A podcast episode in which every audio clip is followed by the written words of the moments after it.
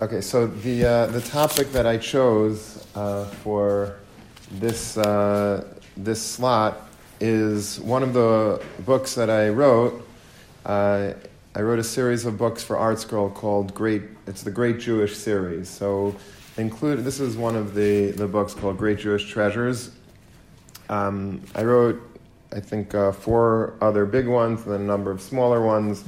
The idea behind the series was that um, we're going to make beautiful books about Gedolei Yisrael, but not as you normally read about Gedolei Yisrael from stories about them or maybe their Torah, but rather I wanted to look at them from different angles, different perspectives.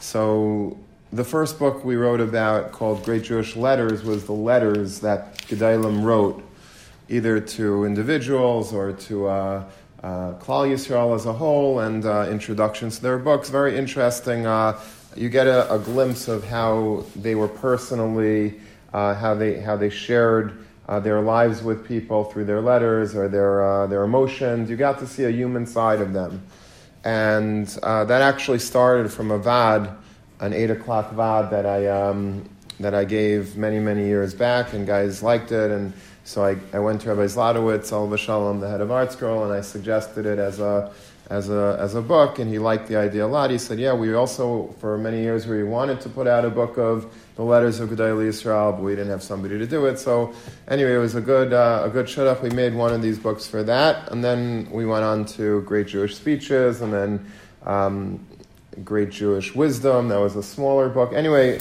without boring you with all the details, the fourth book, I think, in the series was uh, this book called Great Jewish Treasures. And the idea behind it, it was put out in 2015. The idea behind it was to go and gather uh, and do a lot of detective work, which was a lot of fun, the, uh, the artifacts of Gedolei Yisrael.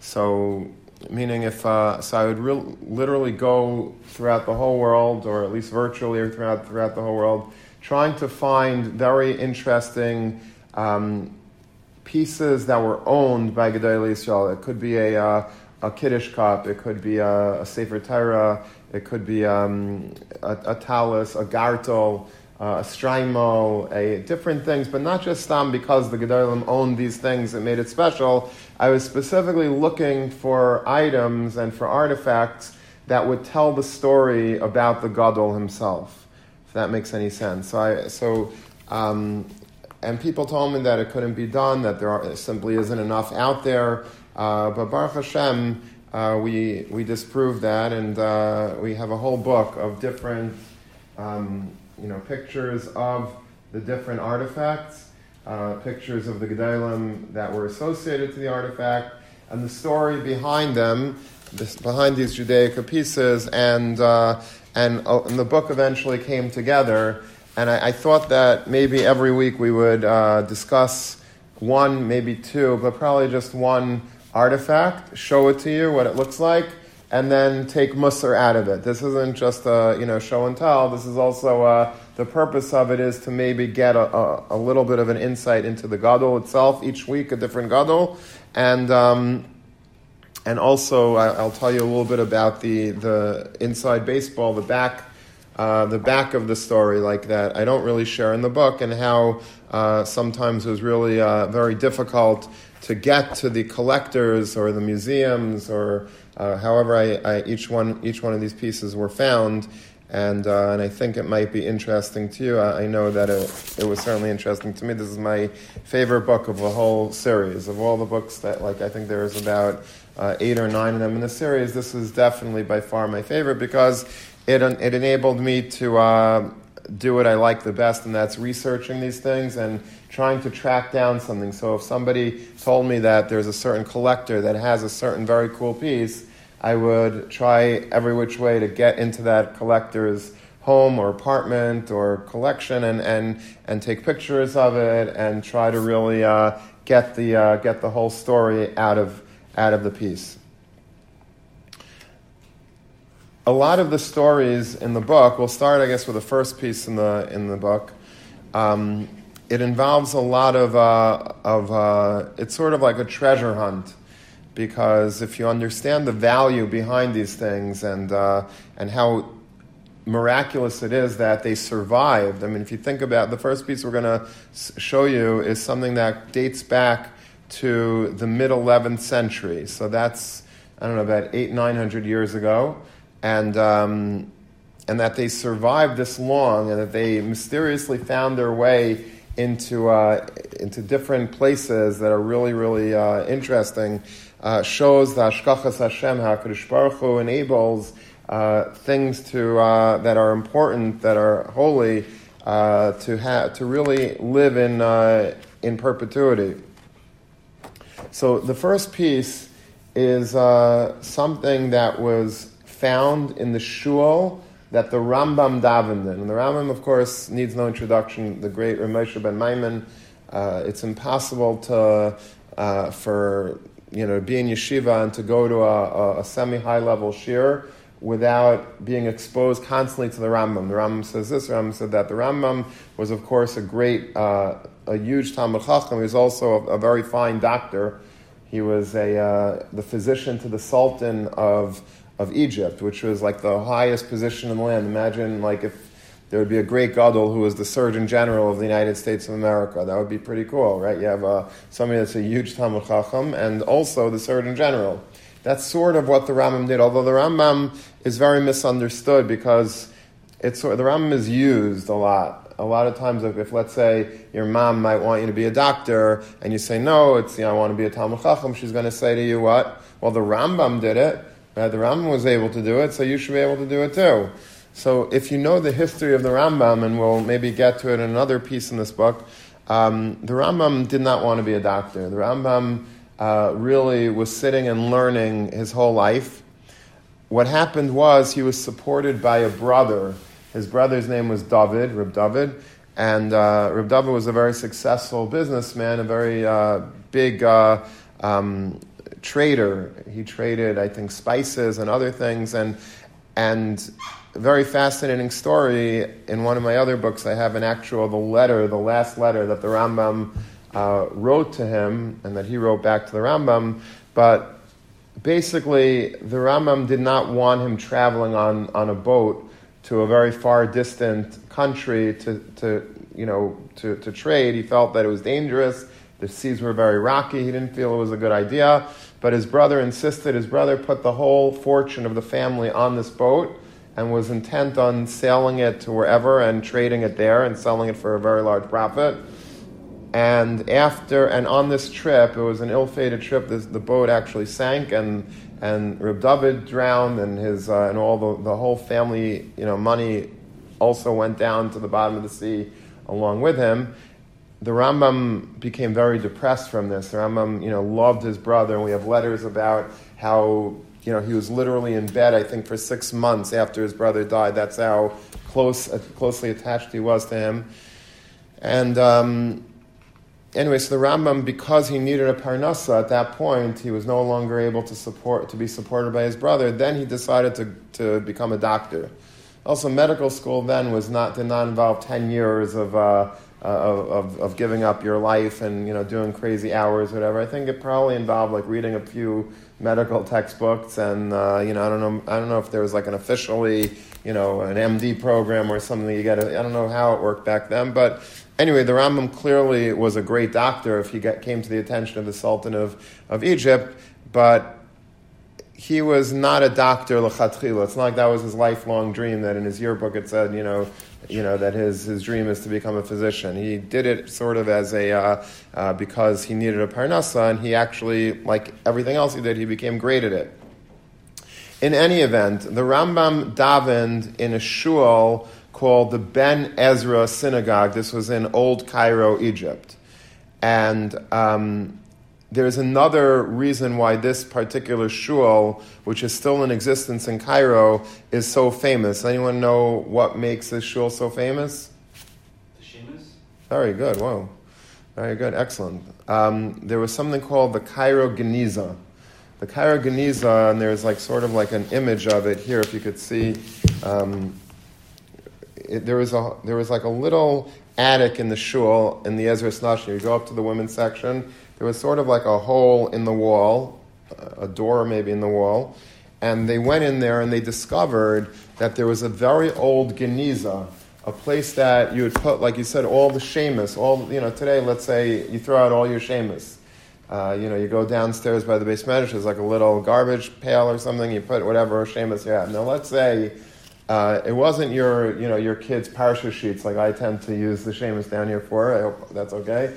Uh, it wasn't, you know, your Rebbe's, uh, you know, handouts that you put in shemus. Let's say you had shemus that was filled with thousands and thousands of, of letters that the Rambam wrote, letters that Rav Hai Gaon wrote, like, like tremendous uh, from Rishonim. Uh, and just not, some of them aren't even known Rishonim, but just people that lived at the time, different contracts that were written, and everything was dumped in this shame, and no one looked at it for hundreds and hundreds of years.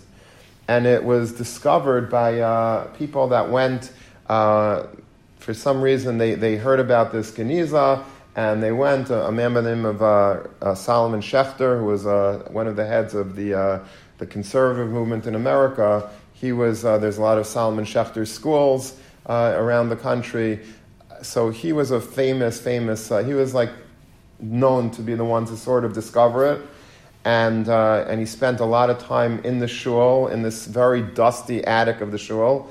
And he understood that what he had was the greatest Jewish treasure find, possibly of all times, because here you have like sort of um, preserved the most important documents that were imagine you know if you'd stumble on a you came into an attic and there was like a hundred mona lisas or there was a hundred uh, you know rembrandts or something and you knew that each painting was was worth millions and millions of dollars. That's what he sort of stumbled on. You know you can't you can't buy a Rambam, uh, a manuscript from the Rambam. Every, every scrap that the Rambam wrote is priceless, and every, all the other uh, things from the time of the Geonim, all this was stored in this room he actually, and I don't even know how ethical it was, he sort of like, you know, the, the, the way that he, he, um, he was able to smuggle it out, because this is really the property of that shul, technically. You can't just get it out.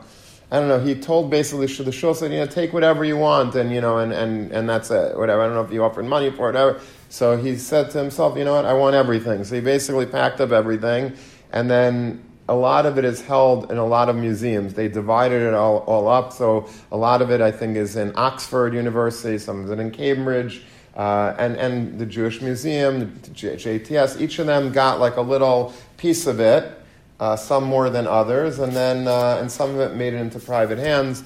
But that was basically the Cairo Geniza. That's why this shul is very, very famous. But that's not what I really uh, wanted to to showcase in this uh, in this um, spread. There is somebody by the name of Dr. Barry Ragone, who I actually spoke to on the phone. He's a dentist from Miami Beach. Okay, and he uh, not a frum guy. Just, uh, he's a nice guy. I had him. I spoke to him for quite a while he used to like going to collect things in, in auction houses. So, you know, some people like that as a hobby. They just go, there are these auction houses that you can go to in Florida. He went to a place in Fort Lauderdale, Florida, uh, and he saw, you know, normally maybe they sell an old rocking chair. It's like an old flea market type of thing. You know, you, you could bid on it, you can offer the guy money, you buy it. It's just very, very, people, you know, give stuff in to be sold, and you could buy it, and you could trade it, whatever. So he noticed that there was this old wooden panel. Um, it looked old. He saw that there was some Jewish writing on it. That much he did know. And it was carved of Persian walnut wood, and there were traces of paint and gold to indicate that they were once enhanced with rich color. So if you could see, this is, it's not two pieces, it's, it's the back and the front of the same door. Can everybody see that? So and it says on the fr- on the top of it, it says on one side it says Yirecha Hashem Yishmerecha, and on the other side it says Pischuli Shari Tzedek. Anyway, he so the author so so this dentist, Dr. Barragon, told me that although he wasn't certain exactly what it was, the piece sparked something in me. It overtook me. I felt I felt it before I knew it.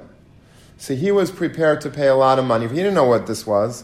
He was prepared to pay a lot of money for it. Um, and the dentist was very happy with his winning bid of $37.50. Now, then he spent many years of his life researching and trying. He just, he just took it home. 37 bucks, why not? He did research and he spoke to a lot of professionals, a lot of experts in the field of Judaica, and they all, or some of them, you know, thought that it was something very valuable. And then he realized eventually that it, this door panel was actually from the great shul in Old Cairo. That shul that housed the, the Cairo Geniza, the Aron HaKodesh had a door, and in the door there was like this wood panel. One of the, a part of the Aron HaKodesh of this great shul was this panel that happened to make itself down, nobody knows how, to Fort Lauderdale, Florida.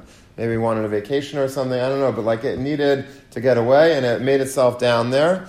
Um, and, and that's basically, he realized that it was a, a great Jewish artifact. In the year 2000, the door was jointly acquired for a king's ransom. It went for many hundreds of thousands of dollars. It was bought by two libra- by two big museums.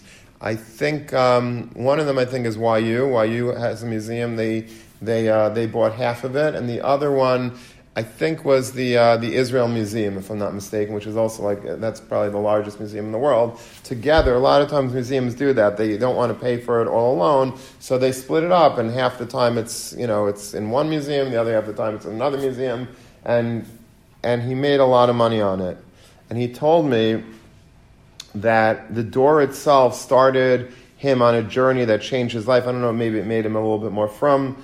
He was having and the money that, that he got for the door, which was a lot of money, he said it enabled him to weather a perfect storm of crisis, illness, and personal loss. He was going through like a terrible time in his life. He didn't really get into detail with me, but he described like it was everything was like crashing in on him at that point in life.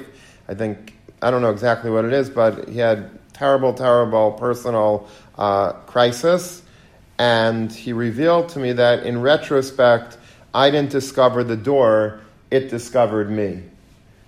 Which means that, you know, the door just happened to discover him when he needed it. Hashgacha had it that when he needed that money and he needed that, you know, he needed that money very badly, he was able to sell the door and was able to, uh, uh, you know, to, to be there for him when he needed it. But more importantly, it, it created an entire um, new journey of his life. Like he was able to rediscover a lot of his heritage because of the door. He became, you know, very consumed by what it is, where it is, the history, and the Rambam, and all of that really enriched his life, not just money wise, but also just historically. And um, and I, I, found that it's a, it was a very fascinating uh, fascinating story um, about this uh, this particular this particular piece. Uh, all right, that is uh, that's one piece that I wanted to share with you. Let's see if we have a we have a few more minutes. Let let's go to a, let's go a little fast forward uh, to another fascinating story. This is a uh, a story about Rabbi Yaakov Kamenetsky. Rabbi Yaakov Kamenetsky was one of the Gedolim in America when I was growing up as a, as a, a young boy, a young man. Uh, he was like him, Rav Moshe Feinstein, Rav Ruderman, like those were basically the great Gedolim of America and, and plus others. Uh, he was known for his truth. Rabbi Yaakov Kamenetsky was known for his impeccable truth. He never wanted to lie, never did lie. Everything he did was always through that prism of truth. In fact, the name of his Sefer on Chumash is Emes Yaakov, the truth to Yaakov. Yaakov is his name, and truth to Yaakov, like we say on Shabbos by Mincha, Titain Emes Yaakov. This for a while before he came to America, after he, he left the, Europe, um, he was a Rav in Toronto. Anyone from Toronto here? So in Toronto, he, uh, among his other responsibilities in the shul, he gave a shiur on the Rambam to Balabatim. Anyone that wanted to come to his shiur, he gave like a weekly shiur, let's say, on the Rambam, the Rambam that we just discussed. So after he gave the shiur for a while, his class wanted to, uh, uh, to, to thank him and present him with a gift for all the extra time that he gave by giving the shiur. So what they did was they did something very nice. They went to a silver store and they had engraved a beautiful, nice becher, and I took these pictures myself. It's, it's found by his daughter-in-law's house in Brooklyn. Uh, it basically says a gift in Hebrew, a gift to our Rebbe, Rabbi Yaakov Kamenetsky, and on the top it says that um, that it was uh, in, in Toronto, Canada, Chol Pesach, and the year. That was when it was presented to him, and then they gave it to him at a, you know, one of the shiurim that he gave. They pulled it out and they gave it to him, and he was so happy for it. So, one day, um, one of the Balabatim in his saw Rabbi Yaakov holding the cup in the street and walking into the local pawn shop.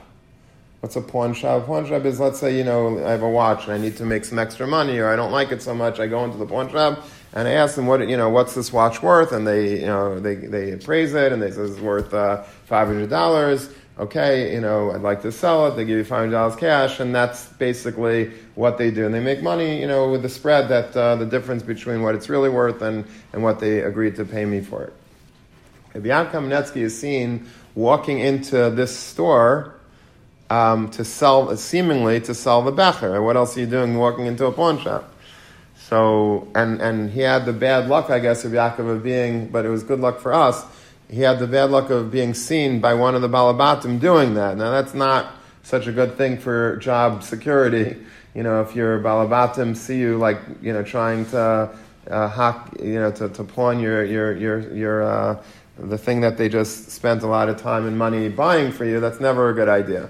So, and so this balabas that spotted him going into the store came back to the shiur and they had a meeting and they said, listen, it's not good. We saw our rabbi, you know, he went into a store, he probably wants to sell it. It's not nice. We went to, you know, if he needs extra money, we could talk about giving him a raise, but like what's, how could he go and sell something that, you know, we gave to him? Anyway, they decided that they were going to confront him about it. And uh, they had the guy that saw him, he's the one that's going to go and confront him. So uh, I don't know, he found like, I guess, uh, a way to, I don't know how you segue that into a conversation, but basically uh, they said, Rabbi, you know, um, I don't know how to say this to you, but we saw, uh, you know, I saw you going into the local pawn shop with a becher. Uh, what's the story? You know, we really, uh, you know, if you didn't like the becher, we could have maybe melted it down or something for you, but like what? So he says, no, no, no, I, I, I love the becher. Yeah, so why did you go to a pawn shop with it? So he says, because uh, I wanted to find out how much it was worth, which didn't really, you know, sound so great either. Like, what do you care what it's worth? We gave it to you as a present. You don't look a gift, mouth, gift horse in the mouth. So he says, um, no, no, he says, you don't understand. He says, this that you gave me the becher, it's a gift. You gave it to me as a gift. He says, as far as Canadian law is concerned, you have to pay taxes. You have to declare any gift as income. Not only do you have to, you know, not only the money that you make uh, for your job, for your business, whatever is is taxable, but technically, I don't know if anyone in the universe does this, but technically, every time you get a gift, if somebody you know gives you a watch, if somebody gives you a becher, if somebody gives you a you know a computer, whatever, you have to technically um, you know, tell the government about it and uh, and say, listen, I got this as a gift. My the laptop that my grandmother bought me was worth twelve hundred dollars, and and uh, and declare it as income. It's taxable income. He says, I wanted to know how much the becher was valued at, was appraised at, so that I could write it on my taxes that I received, you know, whatever it was, this kach v'kach amount of money in uh, in income and uh, and that was ba- that's basically the end of the story, which is a remarkable story. I told this story. I showed this to Rav Aaron Schechter, my Rosh Yeshiva was Rosh Yeshiva of Chaim Berlin, should live and be well, and he went crazy over the story. He says, "I argue with him." He says in Yiddish, like I, I disagree. Like the, you don't have to do that. That's you know, like in other words, like who does that? That's not the government doesn't expect you to do that. That's not. It's not. You know, that's not something that is. Uh, it's an, but Rabbi Yaakov Kamenetsky was a, was a truthful man of pure truth and everything that he did was ha- had to be done with the, to the nth degree of, uh, of ethics and morality and truth, to the degree that you know that this that even a becher that he received, whatever it was worth, that too he had to report to there. Nobody, I'm sure the head of the IRS himself, you know, does not report gifts to you know that that, that he received. It's just not. Yeah, maybe it's on the books you have to do it, but you know, who in the world thinks even to do that, let alone does it? But that's a, it's a remarkable story. It's something that, uh, that I feel, uh, you know, really, that's, that's like a, this is a perfect um, piece for my book because that's what I was trying. I think, let's say it would be just for Yaakov Kamenetsky's cup, but it had nothing to do with Yaakov Kamenetsky he happened to make Kiddush over it. Not interesting. Like, who cares? I mean, it's interesting maybe if you, you know, but this is really, I'm using the piece as like a show and tell to bring out the, the greatness of the Gadol that owned it. So, and we'll see in Mitzvah Hashem next Monday and beyond. We'll, we'll go through one or two pieces every week and we'll learn a lot about the Gadol themselves in Mitzvah Hashem through, uh, through the prism of, uh, of, of the items that they owned. And, uh, and I hope that it'll be a fascinating journey for us all.